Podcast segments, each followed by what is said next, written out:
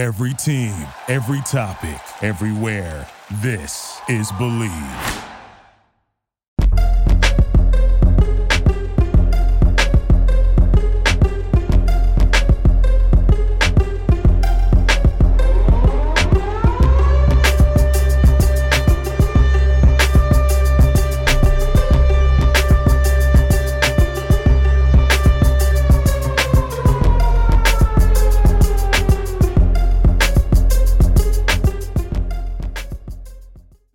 Up, you rascals? I mean, Trojans. Uh, this is Frosty Rucker, your host, uh, with the Take Back the West podcast on the Bleav Network. Um, today, we got a good show. Uh, we're going to talk a little bit, well, scratch that, a lot about recruiting with the Trojans. And we're going to talk to my main man, uh, Scott Schrader, that is the insider when it comes to all USC recruiting and other sports with the, the program. And I got another special guest. My uh, co host on LA Football Network is Ryan Dyrud, and he's here uh, to drop some gems with us and uh, have this conversation. So enjoy. All right, everyone, really excited about this uh, next guest we're going to have here on the LA Football Podcast as well. For those of you listening to Take Back the West podcast with Frosty Rucker, doing a little cross pod action here. Uh, but Scott Schrader runs the USC Scoop, uh, does phenomenal work in Los Angeles, getting us all the prospect and recruiting news to go with USC. So we're excited to talk to him after early signing day just passed. Scott, what's going on, man?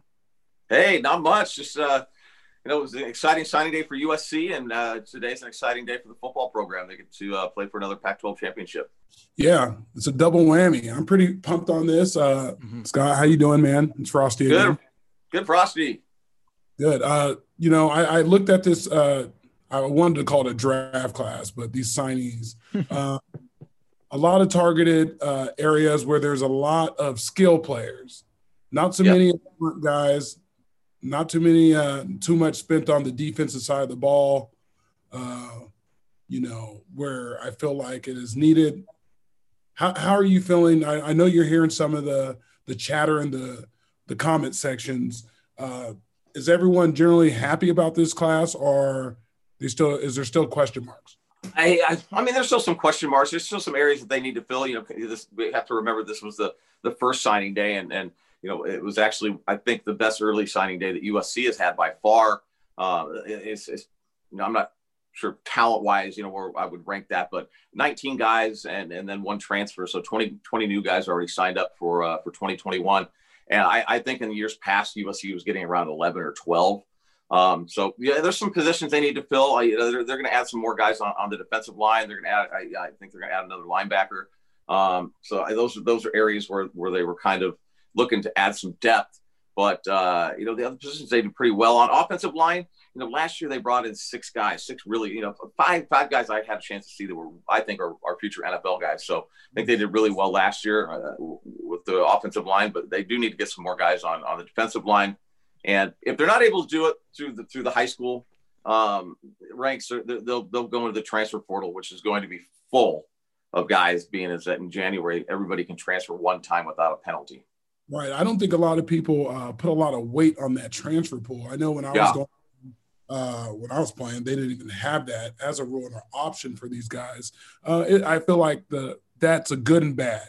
Um, I think them having enough leverage to be able to dictate where they go for opportunity is good, but at the same time, you kind of uh, lose guys to competition. Some of them don't want to compete to be the best, and yeah.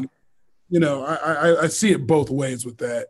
Um, again, I'm I'm I'm pleased. I would say with this this class. Um, I thought some more defensive guys would have been targeted for this first 20. Um, but again, this isn't everything. And do you think uh, anyone will flop? Is there any guys out there we've been pursuing that you think is a possibility of flopping? Yeah, I, I, I do. And, and that's, you know, a defensive guy. And we need, also need to remember there, there are some guys that are just kind of waiting until January 2nd to announce on the All America Bowl announcement, you know, commitment announcement or signing show that they're having. Um, and then other guys are waiting until February. So, you know, there, there are some really, really you know, program changing guys that, that are left to for USC to have a chance to get. And, and one really, I think, strong possibility is Raesjon Davis, who's committed to LSU. Uh, he's a linebacker at, at Mater Dei High School. And uh, I, I, think, you know, USC w- was his dream school. And mm-hmm. you know, like with a lot of other kids in Southern California, USC wasn't giving these kids a lot of reason to stay home. Um, and so I think they are now. And, and it was kind of like with Rajon, and there's other guys who told me the same same thing. If USC wins this year, we'll all come. So it's hmm. kind of simple as that.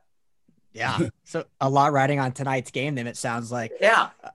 Um, Scott, before I, I, have a general question for you, but first, I, two big quarterbacks USC gets and Miller Moss and and Jackson Dart. What can you tell us about these two young prospects, both four stars, both pro style QBs? Obviously, Kedon Slovis, barring anything crazy, should be the starter again next year for his junior season. But what do we have to look forward to about these two incoming freshmen?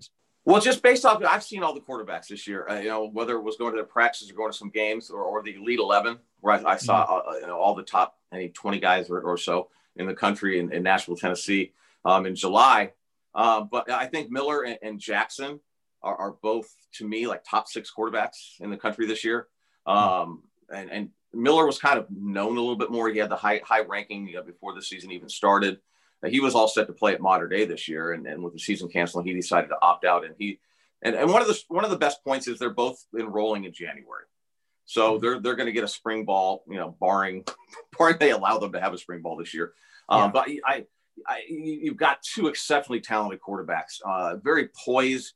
Uh, they both train with the same quarterback crew, this this QB three, I think it's called, where it's uh, Justin Dado and Taylor Kelly and, and the guys that, that work out of Golden West College. They're, they're, they're kind of become the preeminent quarterback coaches, I think, uh, group mm-hmm. right now in, in the country. So you're going to have guys that are polished and, and ready to play right away, and but they're not going to need to. So they're going to come in. They're not going to have that added pressure to them, and they'll be able to kind of be groomed and developed by who I think is a really, really good quarterback coach in, in Graham Harrell. No, no, no. I think you you hit it uh, spot on. I think these guys will be ready. Uh, looking at their highlights, watching how you've already covered them for a while now, and to see how it um, got to this point. And do you think any of them push our current quarterback in like a camp or anything for for time? Yeah, I I I don't think it's going to be quite like it was with, with JT and and Kedon Slovis.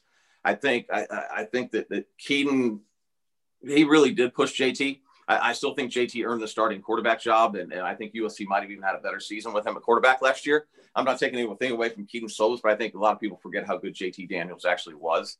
Um, but I, I I think these guys are going to be pushing each other and, and therefore Kedon's going to be seeing it, and I think he's going to kind of, you know, even though he's pretty much got a lock on that quarterback job, I think he's going to feel that too, and it's it's gonna it's gonna up to the level of his game as well.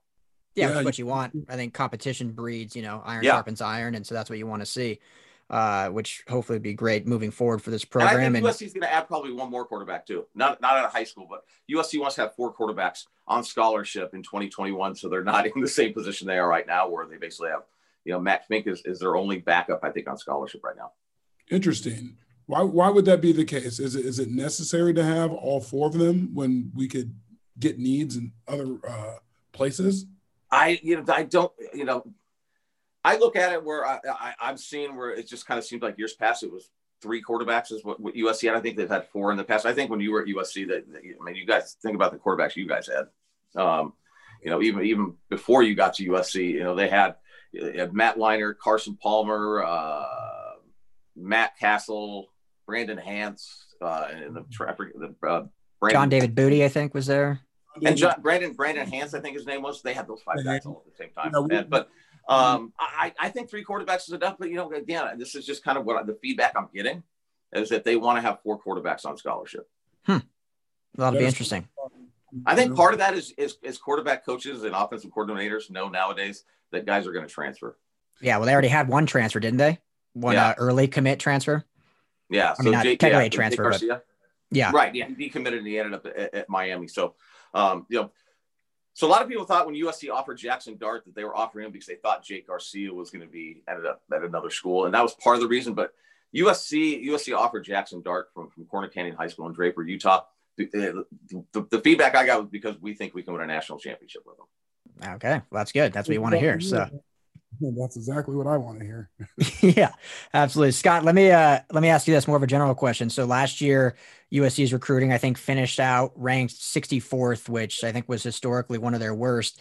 And this year already 13th. I would I would expect that to number even go a little higher as more commits at the turn of the year uh do sign.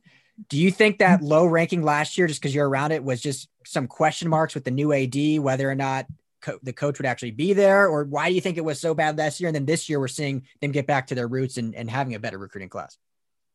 I, I, do, I do think that the, the, the uncertainty that was lingering over the program last year was, was an mm-hmm. enormous factor. I think that that guys were you know, they just they they weren't really seeing USC as a program that was drawing them to there. There was, and, and, I, and I'm just going to be flat out honest. Their recruiting effort. I talk to all the kids, so it's hard to hide stuff from me when there's like lack of communication or, lack, or the recruiting effort is not working. Mm-hmm. Um, it's just it was it was. They have some really good people at USC last year, and they're still at USC for a reason.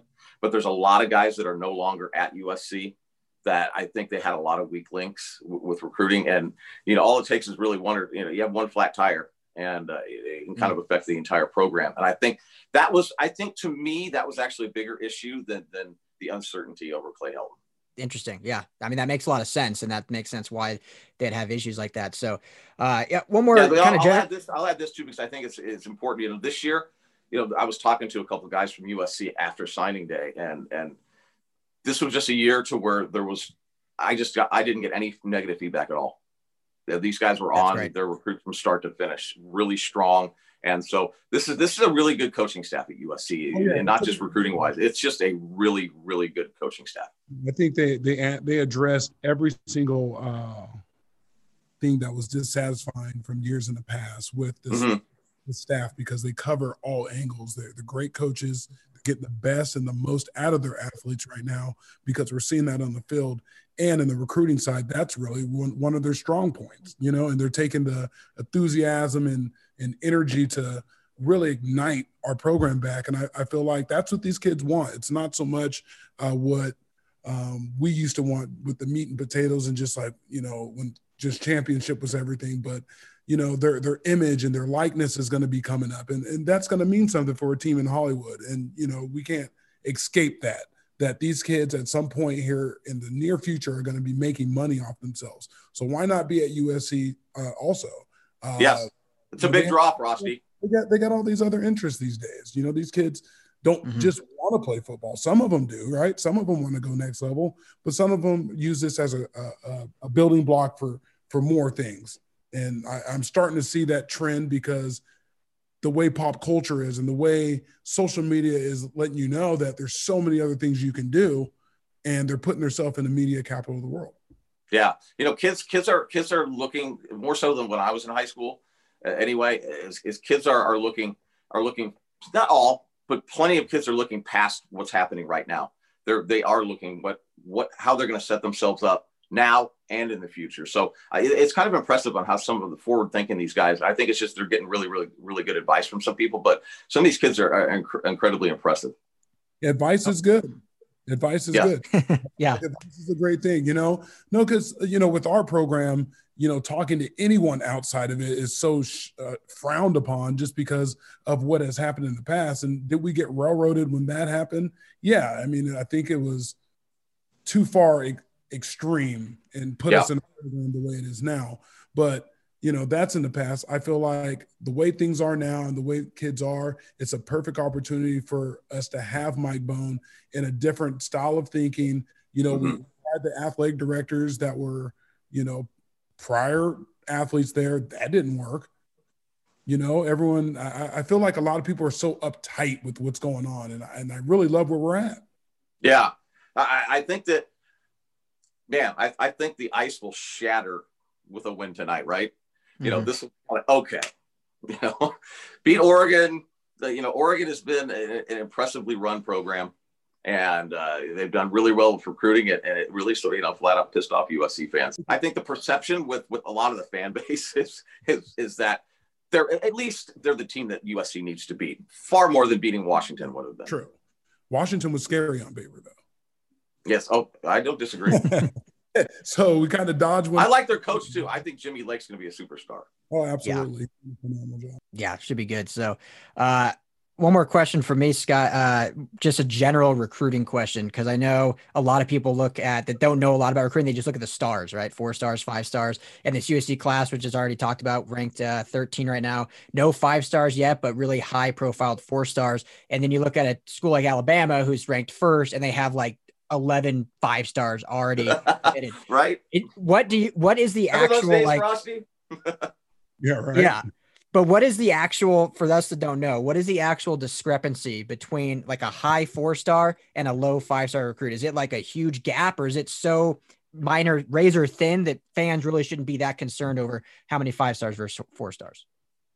I'll, t- I'll, I'll tell you, just, just over the years and watching enough high school football players and kind of seeing where everybody kind of gets ranked with the, with the five star and the four star, I'll be honest with you. I think you know, it, it just based off coming out of high school, if we really wanted to be honest, there's about five five stars every year, mm-hmm. and so no, I don't think I don't think the separate. I don't even think there's any separation oftentimes between the the 15 five stars and the 15 guys that are below them, or even the the 50 guys are, are below them. So I think you know it's like yeah, you know, look at that look at that ranking, and, and it's impressive to look at the recruiting process and and, and finish with a class like that every year. But you know, at the same time, Dabo Swinney built his nat- first national championship team with three stars. Mm-hmm. True. Yeah, I, am more I'm more concerned with are they actually dogs? You know, yeah. like I, I didn't have a star coming out of high school. I, I, Ryan, I would say research that, but I'm pretty sure I'm right. I didn't have one star, but when it came to football and getting down and uh, and, and grimy with it, I was your guy to go to. I was the guy you wanted your foxhole, and uh, mm-hmm. uh, in that way, at every single, you know, situation in my life from Pop Warner to high school to college to pro and different teams. I, I you know, I was the guy you wanted, and it, I wasn't highly touted. And I think with enough enough so the, the coaching staff that we have, I think the football minds in them and the football knowledge of them are going to find some dogs. And I'm not concerned with a number of a star. Yeah.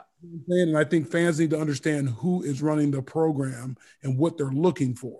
And you know, you can dance around the whole Coach Clay and this, that, and everyone's so negative about it. Obviously, Scott, we've talked.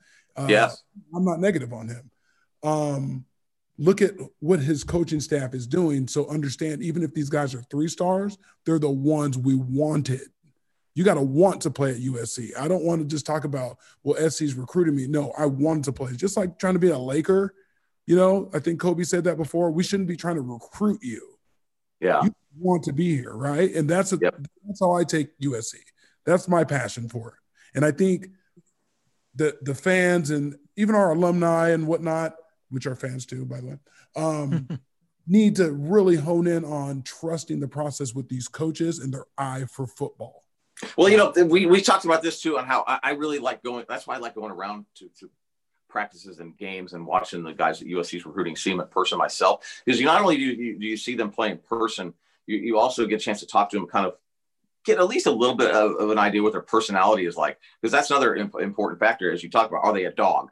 And you, you can often sense that, you know, talking to a kid for a half an hour or so. Uh, and, and following it up with more conversations and so on. So I think this recruiting class, USC is going to get more mileage from this, or as much mileage from this recruiting class as they have from any of the last 15 years.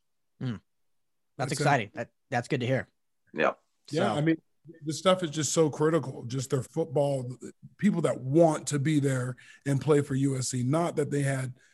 I, I love that they have options, right? I love that other teams are pursuing them and courting them mm-hmm. the way they can. But at the end of the day, it's like this was an opportunity I couldn't pass up. That's the type of SC guy I want. Yep. Right? This is SC. I, I mean, when it boils down to it, I had to wear the cardinal and gold. Period. I didn't get I didn't get that pleasure, Frosty, but I'm sure it was great. I well, didn't either. I, feel, but I got a hat. You know, there you I, go.